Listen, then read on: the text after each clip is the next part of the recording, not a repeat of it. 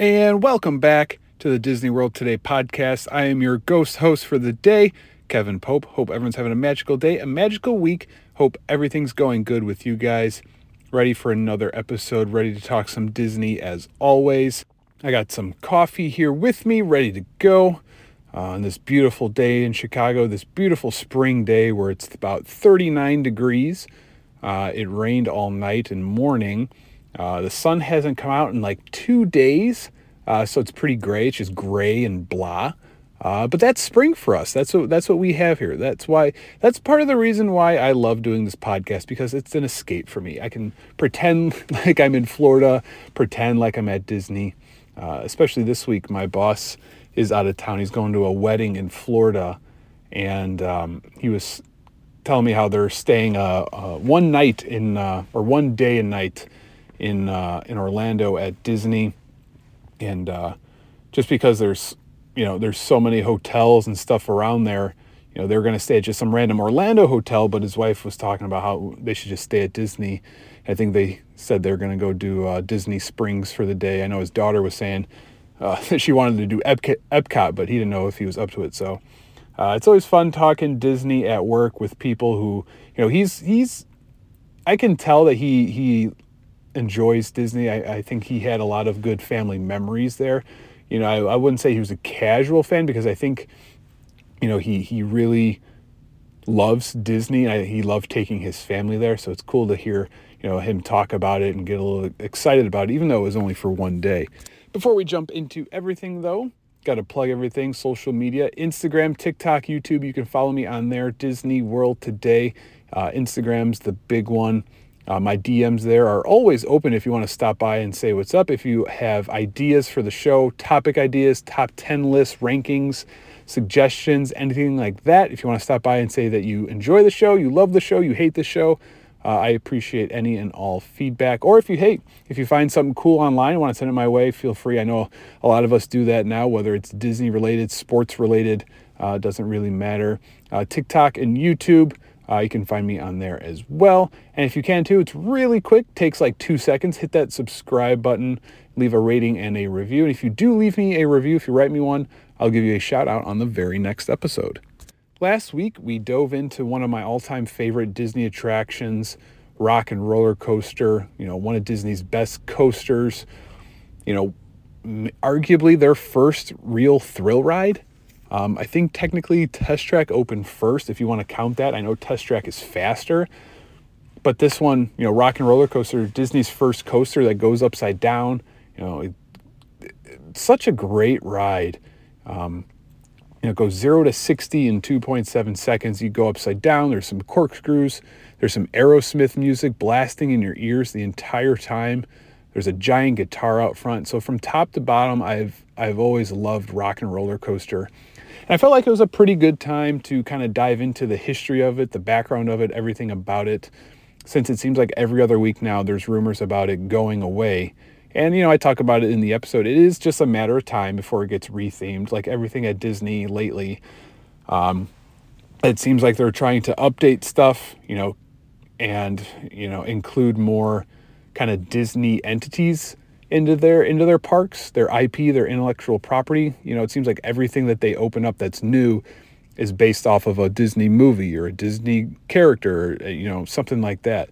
So it'll be interesting to see what happens with Rock and Roller Coaster. We kind of talk about, um, you know, some of their options because they're not just going to close it; they'll just retheme it, and it'll be, you know, I don't know, maybe they'll theme it after another band, another rock band, a Disney band, a Disney artist.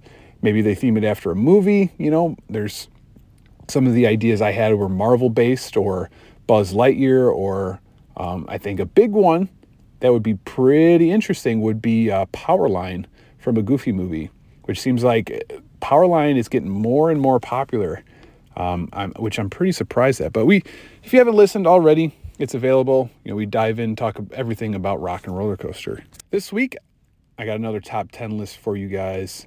This one it's a lot of fun to do. I'm going to be doing my top 10 things at Walt Disney World that I miss. I'm pretty sure I did an episode like this already a while back, but this is one of those lists that I feel like I could probably do sporadically throughout the years.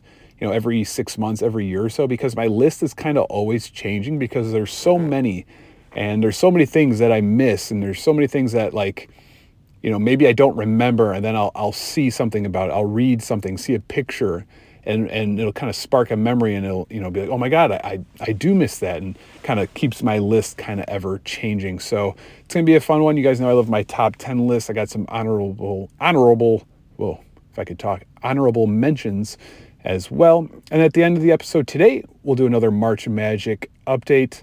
Um, we're in the heart of March Madness now. We, are down to the Sweet 16 uh, in, in college basketball, and uh, we have a couple rounds left here uh, with our Disney attraction matchups as well. So we'll go over that at the end. All right, here we go. Your attention, please. The Walt Disney World Railroad now boarding for a scenic trip around the Magic Kingdom. Board!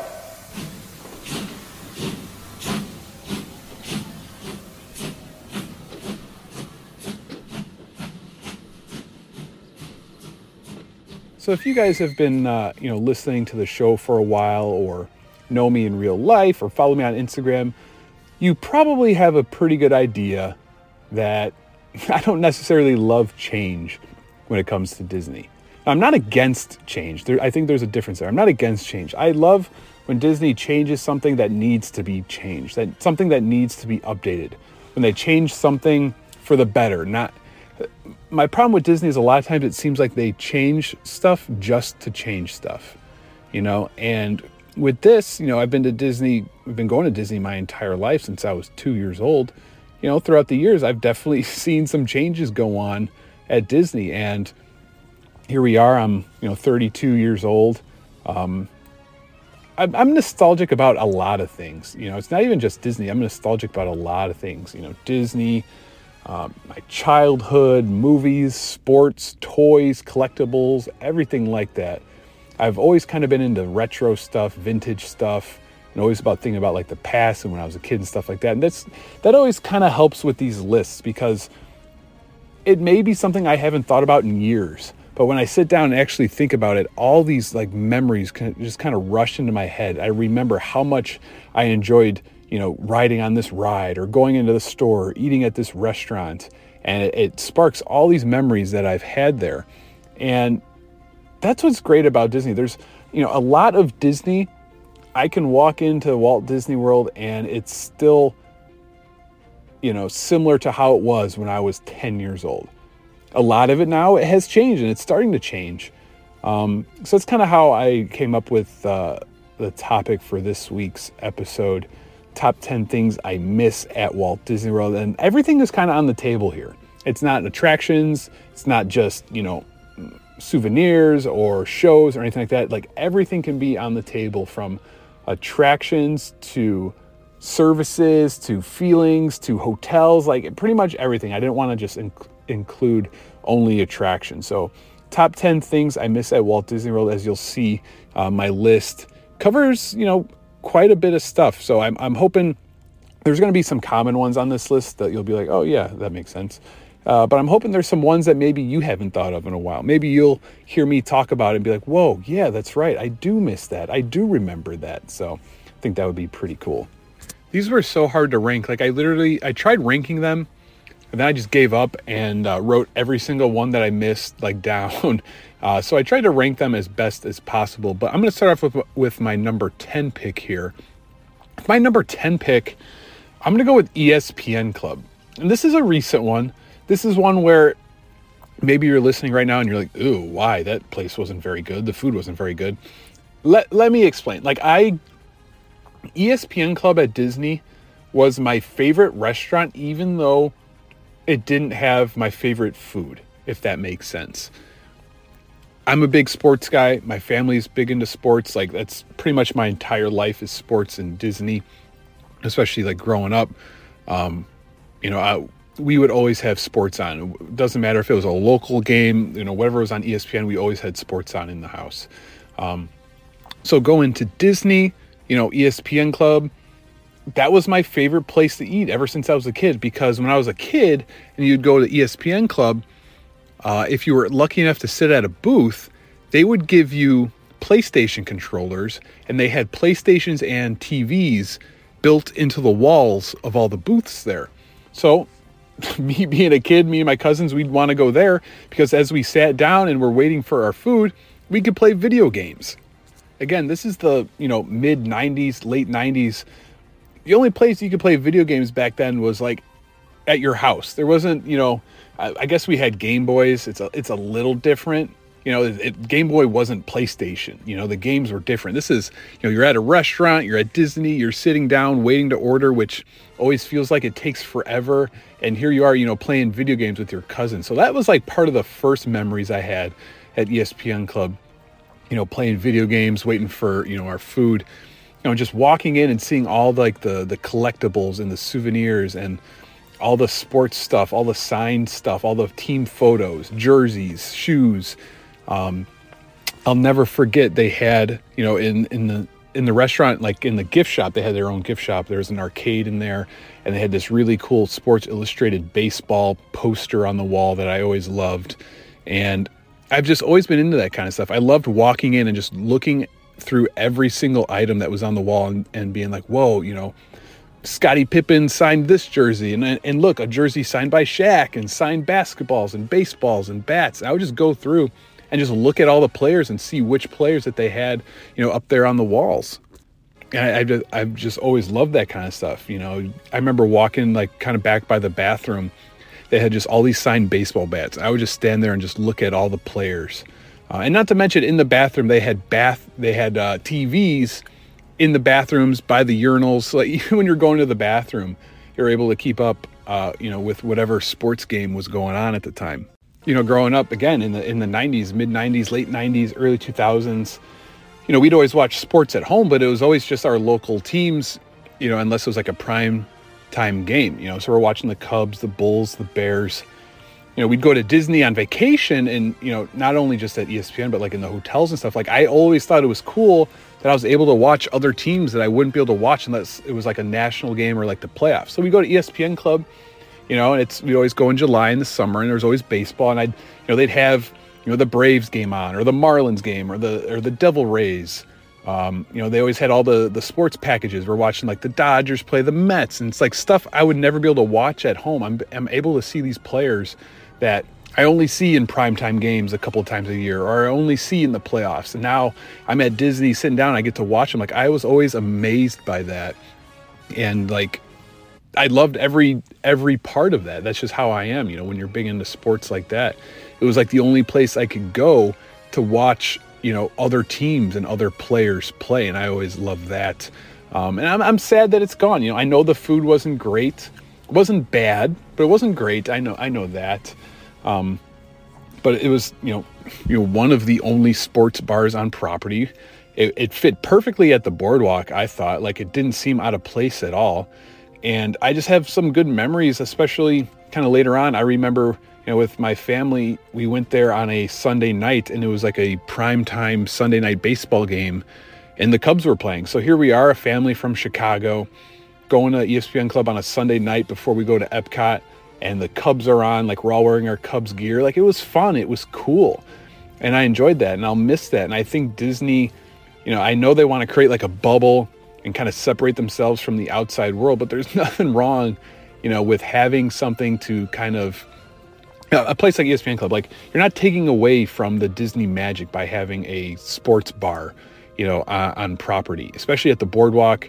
Surrounded by those hotels, the Swan and Dolphin, like they get conventions. You get a lot of business people out of town. Um, it's a good place to go, you know, Friday, Saturday, Sunday night if you're at Disney and you're older, maybe you don't have kids, like it was a place to go. You could go there and have a good time. You could have drinks. You could watch the big game. Um, and I think Disney's kind of missing that. And I'll, I'll miss ESPN Club forever. Um, just it's weird too. It just kind of silently went away. It just kind of closed like around COVID and just never reopened. And they're just like, yeah, here's this new. I think it's like a bakery or ice cream place. And it's like, oh, and I guess I, I, I don't know if we needed another one of those. Um, so it's one of those places that I may be in the minority, but it's something I'm always going to miss. So my number 10 pick is ESPN Club at Disney's Boardwalk Resort. Well, for my number nine pick, I might as well put this one here. It relates to number 10. My number nine pick is sports in general. Now, hear me out here. You guys, like I just talked about for 10 minutes or whatever, I'm a big sports guy in Disney. It seems like Disney has gotten away from that as well. So, like I just mentioned, ESPN Club at Boardwalk closes. You know, Disney has their entire wide world of sports complex, you know, on property that I feel like is so underused and undervalued and underestimated. Um, and I've been wanting to talk about this topic for a while, and I think I'm going to do an entire episode on it. So I, I won't go too long um, on this pick here. But sports in general, Disney, like growing up as a kid, um, you know, there was a minor league baseball team that played its home games at Disney. It was the Orlando Rays. They were an affiliate of the Tampa Bay Devil Rays, and they played all their home games at Wide World of Sports. You could go, you know, on an off day and go see a minor league baseball game. The Atlanta Braves had their spring training at Disney for, you know, probably close to 30 years. You know, and the Braves were the team of the 90s. Like they won the division every single year. They had Hall of Famers on that team every single year. They had their spring training at Walt Disney World. Like that's a big deal that I feel like was always kind of, you know, an afterthought. Um, and to me, uh, and my family, like a, a baseball family, it was amazing. Like, oh my God, the Atlanta Braves have their spring training at Disney, you know, and that whole Wide World Sports Complex, I feel like they don't do enough with anymore. Like, they also used to have the Tampa Bay Buccaneers used to host their off-season training there as well. And we used to go on an off day to, to the Wide World Sports Complex you could go watch Tampa Bay Buccaneers, you know, training. You could get photos and autographs after they were done, and buy souvenirs and merchandise, and kind of just kind of walk around and see all the stuff and the gift shops and stuff. And it was always so much fun to me. I remember going there and watching their, you know, off off season like conditioning and drills and stuff. Um, the year before and the year after they won the Super Bowl. So that's like that's a Super Bowl team. Uh, if that was Chicago, you know, and the Bears were playing somewhere, you know, having their offseason somewhere more public, oh my God, it would be sold out and packed every single day. Um, so I always thought that was cool. I have a lot of good memories there, you know, just, you know, walking around the wide world of sports complex. And I was able to see a, uh, an Atlanta Braves spring training game there in like, uh, like 2013 or 14, I think. Um, you know, they're not there anymore. They finally they left Disney. They they built a brand new you know complex. I want to say in Kissimmee or somewhere close. And I was able to you know see it, and you know I. You know, spring training is just kind of more for the experience, but I was able to see like Miguel Cabrera, Chipper Jones, you know, and uh, two two legends. So I thought that was cool. But I got to say, I was disappointed because you could tell at that point that Disney had stopped trying to improve the facilities, like the the the spring training ballpark, the baseball field, the main one nice field, very nice, you know, um, but very basic. It looks like it was still stuck in like 1996. It didn't look run down or like, you know, beat up like that. Um, it was clean. Everything still looked nice, but it just looked old and 90s and faded. There's nothing new about it. And I'm sure that didn't sit well with the Braves, and I'm sure that's part of the reason why they left. You know, all these teams are getting these brand new facilities, and Disney probably had zero interest in building a state of the art, you know, facility for a professional baseball team. But I'll, like I said, I'll do a, a whole episode on that uh, probably within the next couple weeks with baseball starting anyway, because I think there's a lot to be said about the wide world of sports complex on how it's, you know, unless you have a, uh, you know, a child playing in a tournament there, there's really no reason for Disney guests to even go there. So uh, that's my pick, my number nine pick, sports at Walt Disney World. For my number eight pick, this is another nostalgia pick for sure. Um, I think a lot of kids from the 90s, and if you're around my age, I think you'll agree too. I miss arcades at Walt Disney World. Now, I know uh, some of the resorts still have them, but it seems like um, it's far and few between and they're not as you know big and extravagant extravagant as they used to be. You know obviously arcades in general have died out but here here's my thoughts on this. I have a lot of good memories. You know it's disney world. You're not going to disney to play an arcade but it's a nice thing to have at the resort you know in case you need it. Like for example let's say you're going to the parks you know you, you go to uh, magic kingdom during the day you're hot, you're tired, you've been there, you know, all morning. You want to go back to the hotel and swim and relax a little bit before going back out for the night. You you get back to the hotel and it's raining. What do you do? You know, I think an arcade is a good place for the kids to go when it's raining and when there's nothing else to do. Like I hate going to Disney and just sitting, you know, in the room on my phone or watching TV. Um, at least with an arcade you're you're doing something you're having fun it's an experience. And you know at least when i was a kid it seemed like they the arcades like they made each like resort arcade almost feel like a like a chuck e. Cheese or a dave and buster's. They were huge over the top. They had prizes. You could redeem tickets for prizes. I don't know i don't know if any of them have that anymore. Uh, i'm not i'm not too sure. Contemporary maybe? I, I don't know. Um, but like I have a lot of fa- uh, memories with my family too. Like we would always on the last day before, uh, I think it was after going to the Magic Kingdom, we would go back to the Contemporary, and we would play in the arcade, and that was like our last thing we would do. I think it was like open 24 hours maybe. So we would go, we would like go to Contemporary, eat at Chef Mickey, either walk or take the monorail to the Magic Kingdom, stay there till it closed, come back to the Contemporary play in the arcade, redeem our tickets for cool prizes. And like that was my last memory of Disney. And that was always so much fun. And I know it's not the same with like video games and stuff like that, but I think an arcade is cool. You know, you're going to Disney, everything about it should be over the top. Over the top. Like I know they're probably not going to make money on the arcades, but having these big cool extra even if it's just for one day for one memory i think it would be pretty cool you know especially with kids. Give them something extra to do. Like i said on those days it, it rains in the summer especially. It rains every day at disney. You know if you can't go to the pool you're stuck at the hotel you know what are you supposed to do? I think you know they should uh, all have these giant arcades. Make them all like dave and buster's for my number seven pick, I'm going to head over to Epcot. You guys know I love this ride. This attraction will be always one of my favorites. I'm going to go with Maelstrom. This was the ride in the Norway Pavilion. It was recently changed and rethemed to Frozen Ever After. Uh, so now it's a ride about Frozen. And Maelstrom to me, I mean,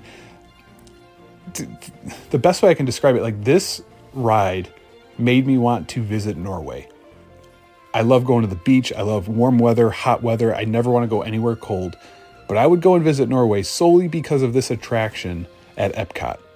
To me, Maelstrom was always a staple of World Showcase, maybe even Epcot, because growing up, you know, it opened in 88, so it's it was around a while and it closed in uh, 2014. And although it's a slow moving boat ride, it had that small little backwards drop and I think that, you know, played a big role in, especially me as a kid. Like we would go to Epcot. Epcot was different. They didn't have that many rides, but they had Maelstrom and Test Track. Like those were the two that we always wanted to do. And I was always intrigued by it. I always found it cool and just kind of in awe as soon as we stepped in the queue and, and went through the line for that one because it seemed like you were in a different country as a kid, you know, we didn't really want to go to World Showcase. We didn't want to walk around. We didn't care about these other countries and just looking at, you know, the architecture and trying different foods. But Norway, yeah, we wanted to go to Norway because Norway had Maelstrom. You know, it was a cool sounding name. It was cool from the moment you walked in to the moment you walked out. Now, I, I will admit we didn't watch the movie every time, but I always loved the ride, the the smell, the the just ambiance of it, the gift shop afterwards.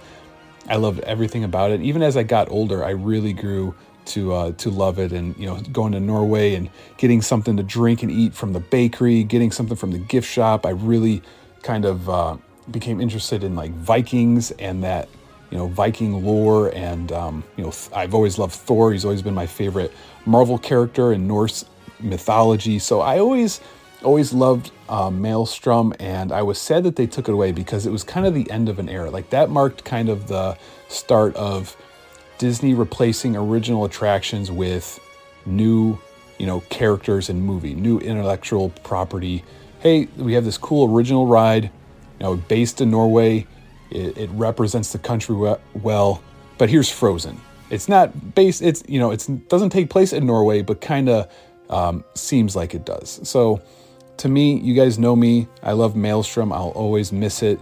You know, I have I have a tank top that um, it's like the Viking or not the Viking. It's like the the Norwegian like um, oil rig worker that was like on the mural when you start when you got on the ride. I have a tank top with his face on it, and it, uh, it says "Never Forget." So my number seven pick. This is an easy one, Maelstrom. For my number six pick here, this one's a little more broad, not as specific. I miss when Disney wasn't as congested. Now, I, I didn't want to say crowded because I feel like Disney has always been crowded. Although in the past, when I was a kid growing up, it definitely seemed like Disney had, there was like different downtimes of the year Whereas I don't know if that's necessarily true anymore. It just kind of seems like there's a steady crowd year round. But it never used to be as congested. And what I mean by that, um, especially, is kind of with the hotels. Back in the day, I could sit down and name easily off the top of my head every single Disney hotel because it was simple. They were Disney resorts. You know, then the vacation club kind of got introduced, but it wasn't like confusing at all. You know, you had Old Key West and the, the Boardwalk and Saratoga Springs and Animal Kingdom Lodge. You know, then it got a little confusing. You know, with Bay Lake Tower, I think is the one that kind of made it a little complicated and kind of started the domino effect here. What I don't like is that it seems like every Disney hotel, every Disney resort is building a vacation club into that resort you know, I don't have vac- vacation club. My aunt does. I have friends that have it. I think it's great. I think it's cool. Um, you know, if I did have it, I would feel a little kind of off that like this once almost exclusive club is now kind of being saturated. Like, you know, every resort, it seems like, is getting a vacation club hotel built on the same grounds. Like, that's what's weird to me. Like, Old Key West was vacation club, but it was a standalone hotel. You know, Boardwalk Vacation Club, standalone hotel. You know, Animal Kingdom Lodge, I think is fine. They have, you know, Saratoga Springs. But it's like now it's like, oh, okay, uh, Coronado Springs, yeah, we're going to build a vacation club on your property. Oh, Caribbean Beach, yeah, we're going to build a vacation club, you know, hotel on your property.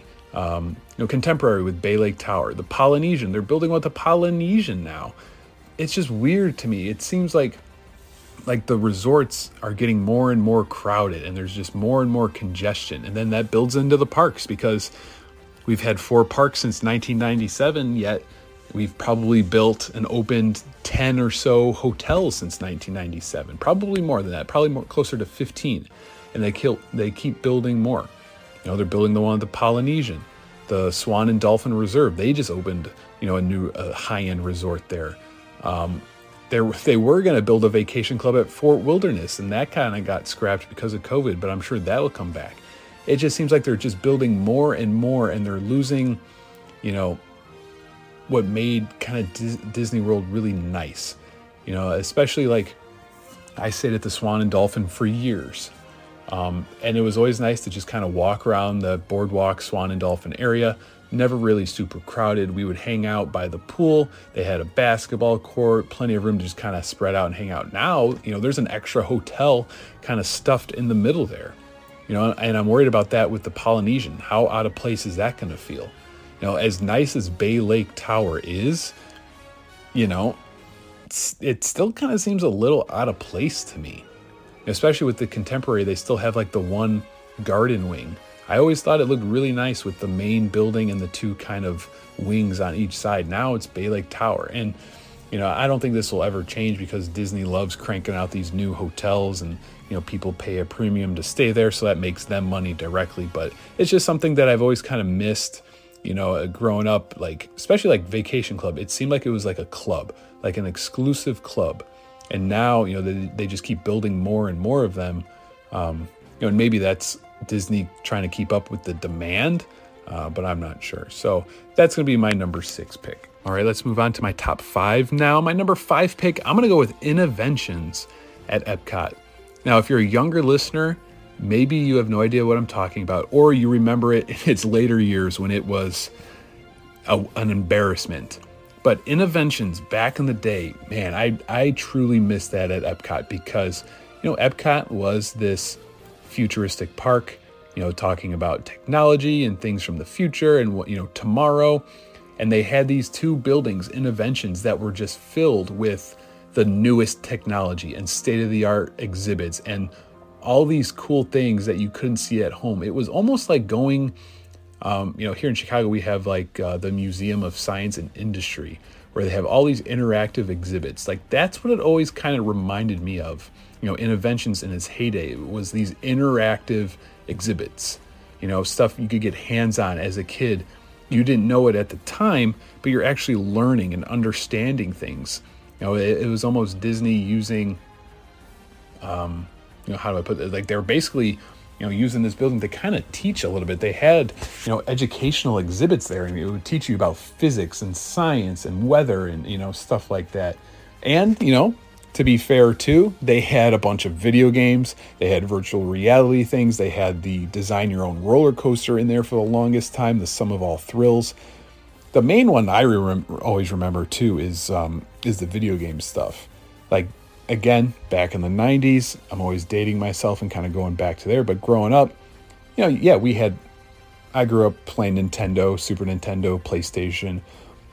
But every time you went to Disney, they had like every system, every game. And I will always remember that they always had the, the sports games first. Like before it was released, I would go to Disney at Epcot and I'd be able to try out the new NBA game, you know, coming to PlayStation or whatever, and get to see, you know, oh look, the you know updated rosters and all this stuff. And they had, you know, new games that you you know didn't know were coming out, and they had you know Disney games that you could play, and that that made me want to go home and buy you know the Disney uh, video game. So I always loved that as well. I remember back in the day they had like a giant uh, like Sega exhibit with Sonic the Hedgehog, which was awesome. Um, so a lot of memories, you know, being a kid going through there. Always had a lot of fun there. You know, as it got um, later on, I do remember they had like the cool stuff with like slamming doors, and they had like this thing where you could like pull on a sledgehammer and try to break something, and this cool like stuff that was like actually like educational and science and physics. You know, but you didn't know it. You were just having fun. You're just kind of absorbing that knowledge. As the years went on, it kind of got a little run down. It didn't it was one of those places you would walk in and it was like still the same as it was 10 years prior. And it's like, how is that innovative? You know, it was called Innoventions because it was supposed to be like this innovative, you know, exhibit, this place you could go and it was all this new stuff and top of the line technology and all this stuff. And they just kind of gave up on it and it became normal. You know, it was stuff you could do at home. It was stuff that was not exciting and new. It was kind of boring and outdated. Um, and that just kind of died off, unfortunately. But innoventions, if you're around my age, I think you can agree that back in its heyday, it was pretty cool. So that's going to be my number five pick, guys. For my number four pick, this one, again, kind of similar to innoventions. If you're younger, you know, maybe you remember it in its later years. Uh, but for my number four pick, I miss the backlot tour at Disney's MGM studios, more specifically, the whole backlot area. I miss when MGM was an actual working movie studio, a movie lot. Even as the years kind of went on and it, you kind of realized that they weren't actively filming a lot of stuff there, it was always cool to me to realize or to know or to think that at any time they could film stuff. You know, you could go there and you know see them filming something. Like there was always that like that chance. And I always thought that was cool. And the backlot tour and the backlot area, you know, with the Streets of America and that that ride, um, I always loved. I always thought it was cool. You were getting a, a tour with actual, you know, props and stuff from movies and costumes. And from when I was a kid to even to when I was older. You know, in 2008, my, my friend Brian, I, I talk about that trip a lot. You know, he's a movie guy, he's a film major, he works in the field. You know, I was so excited for him to experience that ride because it was like going on a movie studio tour, you know, that you would, you know, in Hollywood, in Los Angeles, in California. And, you know, I wish they would have kept up with that. You know, it was something I always loved like you would go there and you would see, you know, props from movies that, that you recognized. And that was awesome. You know, Disney was always cranking out movies. So you would think there would never be a shortage of props and costumes and stuff like that from the movies you know, and, and, there was that part of the tour that was Catastrophe Canyon, which was cool, you know, especially when you're younger. But for me, as I got older, like I didn't even care about that. I just like going on the tour and seeing, you know, what what did they add? You know, Walt Disney's plane was back there. You know, Herbie the Love Bug. You'd see, you know, costumes from Pirates of the Caribbean and, you know, the tractor from Home Improvement. Know, when I was younger, they actually had the house from Home Improvement and other houses they used in, in TV shows. And you had the Streets of America back there where you would kind of learn that they filmed movies and commercials there. And like I said too, it was like the thought that at any point they could film stuff they could use that backlot if they wanted to. And you know, the animation studios are back there where they made movies like Mulan. And it's like just so cool to know that they were actively making movies and you know bringing in props and different sets and stuff like that. So for me, I'll always miss the backlot tour and that entire backlot area. When you need mealtime inspiration, it's worth shopping Kroger, where you'll find over 30,000 mouthwatering choices that excite your inner foodie. And no matter what tasty choice you make, you'll enjoy our everyday low prices, plus extra ways to save, like digital coupons worth over $600 each week. You can also save up to $1 off per gallon at the pump with fuel points. More savings and more inspiring flavors make shopping Kroger worth it every time. Kroger, fresh for everyone. Fuel restrictions apply. All right, for my number three pick now, I'm going to go with Extra Magic Hours. And with a lot of things on my list, uh, my picks kind of revolve around my personal memories and everything. And I will always love and miss Extra Magic Hours at Walt Disney World. Like, picture this it's the summer, it's a Friday night, it's warm. Magic Kingdom's open until 2, 3 a.m. for you know, Disney resort guests only. There's no waits for any of the rides. Like that was extra magic hours. So many times it was so much fun, you know, and it was it was a perk of staying on Disney property because at first you could only um, you know, take advantage of extra magic hours if you were staying at a Disney hotel. I remember one of the first times, you know, it was like, oh, Magic Kingdom's open until midnight, but it's open until 2 a.m. for Disney resort guests that's what I miss. Like I remember standing in line and they would do it like this kind of shows you like how different, you know, things were. In order to get on the rides, you had to have a wristband, an extra magic hours wristband. Um, and you would after the park closed, technically you'd go to like a little kind of station and show them your, you know, resort ID, your resort card or your room key or whatever, and then they would put a wristband on your wrist, and that was the only way you could get on some of the rides. Um, it's crazy to think that that's how they did it back then. And then we would, you know, we'd go on Space Mountain as many times as we could, Splash Mountain, Thunder Mountain, all the big rides were open. There was no crowd. Like that's like what I remember. You know, like I said, it's summer. I'm, you know, I'm a kid. I'm 14, 16 years old, walking around Tomorrowland. It's like 80 degrees and one o'clock in the morning. I'm going on Space Mountain for the third time. That's what I miss. Like the extra magic hours were, were so much fun. Um, you know, even at some of the other parks, like Epcot always kind of seemed to close early, but they'd have extra magic hours. You know, you get an extra hour or two. You could go on test track, you know, two, three times in a row. Um, Hollywood Studios, same thing. You're going on a rock and roller coaster at one o'clock in the morning. It's pretty cool. Um, and the, the biggest thing was, you know, Disney resort guests only. You got rid of a lot of the local people and there was no wait times and it was great. You got to do whatever you wanted. They go on whatever rides you wanted. Didn't have to, you know, stand in the heat and wait in line. And there's just something about being at Disney, um, you know, when it's not crowded. That's it's like calm. It's relaxing almost. And I'll always remember that about. I always compare it to Tomorrowland.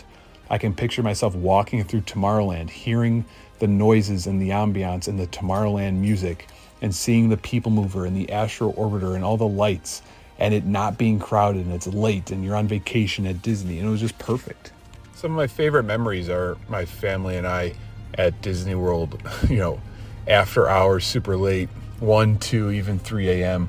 You know, we have pictures of the clock on Main Street reading 3 a.m. And, you know, they also had extra magic hours in the morning, but we rarely did those. You know, you could go extra extra magic hours was, you know, the park would close at a certain time for you know everyone and it would stay open like a couple hours for disney guests. It was like the same thing but it would open up a couple hours early. I think maybe we did it a few times to get into um, animal kingdom um, you know if we had like a breakfast uh, reservation or something but we always did the uh, the late extra magic hours and i will always miss that.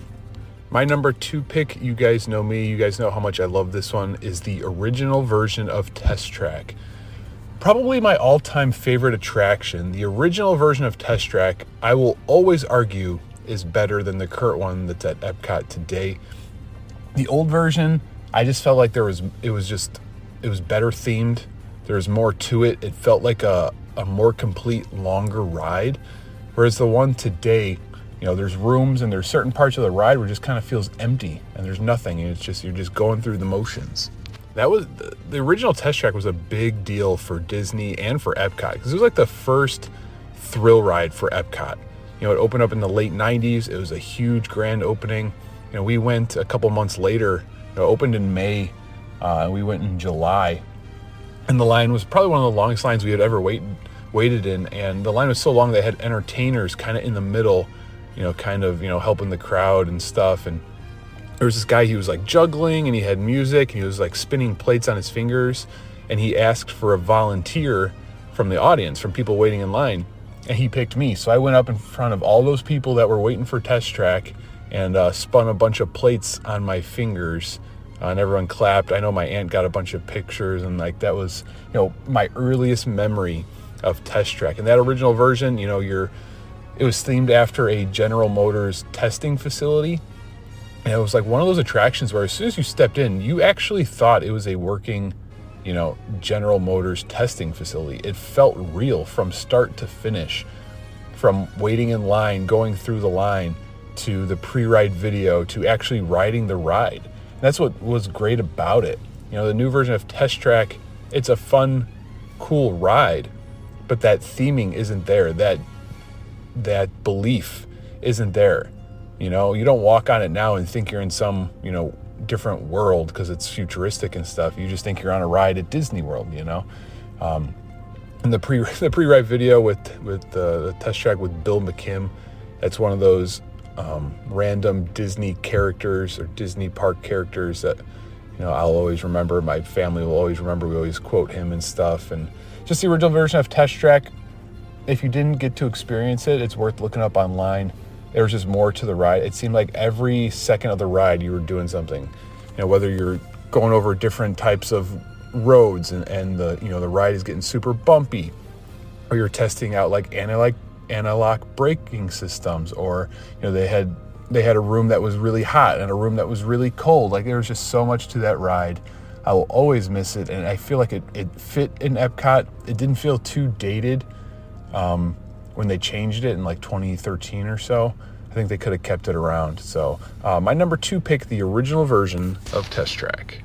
And finally, we made it. My number one pick. My number one pick, I'm just going to say Fast Pass. Because I was originally, I was going to put paper Fast Pass. You guys know I miss the paper Fast Passes. I have a lot of memories of, of using those, and I think it was a, a system that worked. But you know what? At this point, I'll take even you know the My Disney experience, like the the last you know version of Disney Fast Pass. Anything that's better than this new Genie version. The paper Fast Pass, you know what a great invention by Disney. Again in the late '90s, um, and again it was a perk for Disney guests only at first. You know, so if you're staying on Disney property back in the '90s, hey, we want you to stay on, at one of our resorts. If you do, not only will you get like transportation to and from the parks, but you'll get extra magic hours and you'll get fast pass. You get to go to the front of the lines pretty much. And the paper fast pass you know, was so much fun because you know, we would get to a park like Epcot, for example, and we'd send like my mom ahead and she'd like sprint over to test track. As soon as we walked through the gates, she would sprint to test track to get fast passes for us before they sold out or before it was like a, a later time in the day. And that's what we would do um, with all the big rides. And even like when my whole family would go, like for example, like Space Mountain, like not not all nine of us were going on Space Mountain, but we would use all nine of our park passes and we would get nine fast passes for it. So me and my two cousins, we were able to go on Space Mountain three times in a row with fast passes, and we would do that a lot too. You know, kind of take advantage of it. Um, you know, when they changed it to My Disney Experience, at the time it was like oh you know why are they doing this you got to use your phone and it's, it's a little more, bit more of a hassle you have to pick only three rides but at least that system again wasn't broken you know, it was still somewhat fair. You know, I know you could you couldn't pick every single ride. You couldn't get you know fast passes for just every thrill ride, but it worked. It was easier. Um, you know, this latest version now with the genie, you got to pay for it. Like that's the biggest drawback. You have to pay for it. I'll never be happy, you know, paying for a Disney Fast Pass because we got it for free, you know, for close to 30 years. And when you start charging people for something that they're used to not paying for, you know, they get upset. So I was originally just going to put paper Fast Pass, um, but I figured just the normal Fast Pass in general, how it used to be before the My Genie stuff um, and what I've seen and what I've read, like a lot of people aren't happy with it. It doesn't work great. It doesn't work as good as the other two systems, I don't think. This is kind of what I mean when I say, you know, Disney makes changes sometimes just to make changes. The FastPass system wasn't broken. They decided to change it up and start charging to try to make some of their money back, you know, after the pandemic and COVID and everything when they were shut down. But guess what? Disney's still making money and the, the, the Genie Fast Pass is still there, and you still have to pay for it. And I'm worried that it's always going to be like that, you know. And it it, it sucks too, because like there aren't any more perks of staying at a Disney World hotel. I do have some honorable mentions before I finish up here. Uh, I had Splash Mountain, you know, a very recent one. I'll definitely miss Splash Mountain more as the years go on. Um, the Sorcerer's Hat at Disney's Hollywood Studios. I never hated the Sorcerer's Hat. Um, I always kind of liked it, and I thought it was like a good kind of, um, you know, kind of. It, it, stood out at Hollywood Studios. I know a lot of people think the the famous Chinese theater it was the more of the icon for the park, but now with you know the great movie ride being gone, I think more than ever we could use the Sorcerer Hat. Um, let's see. I also had the Wave, the the restaurant at the Contemporary. That was probably my wife and I's like favorite breakfast spot. We loved eating at the Wave. I also had Illuminations and Wishes, two of my you know all-time favorite nighttime shows. You know, fireworks shows at Epcot and Magic Kingdom.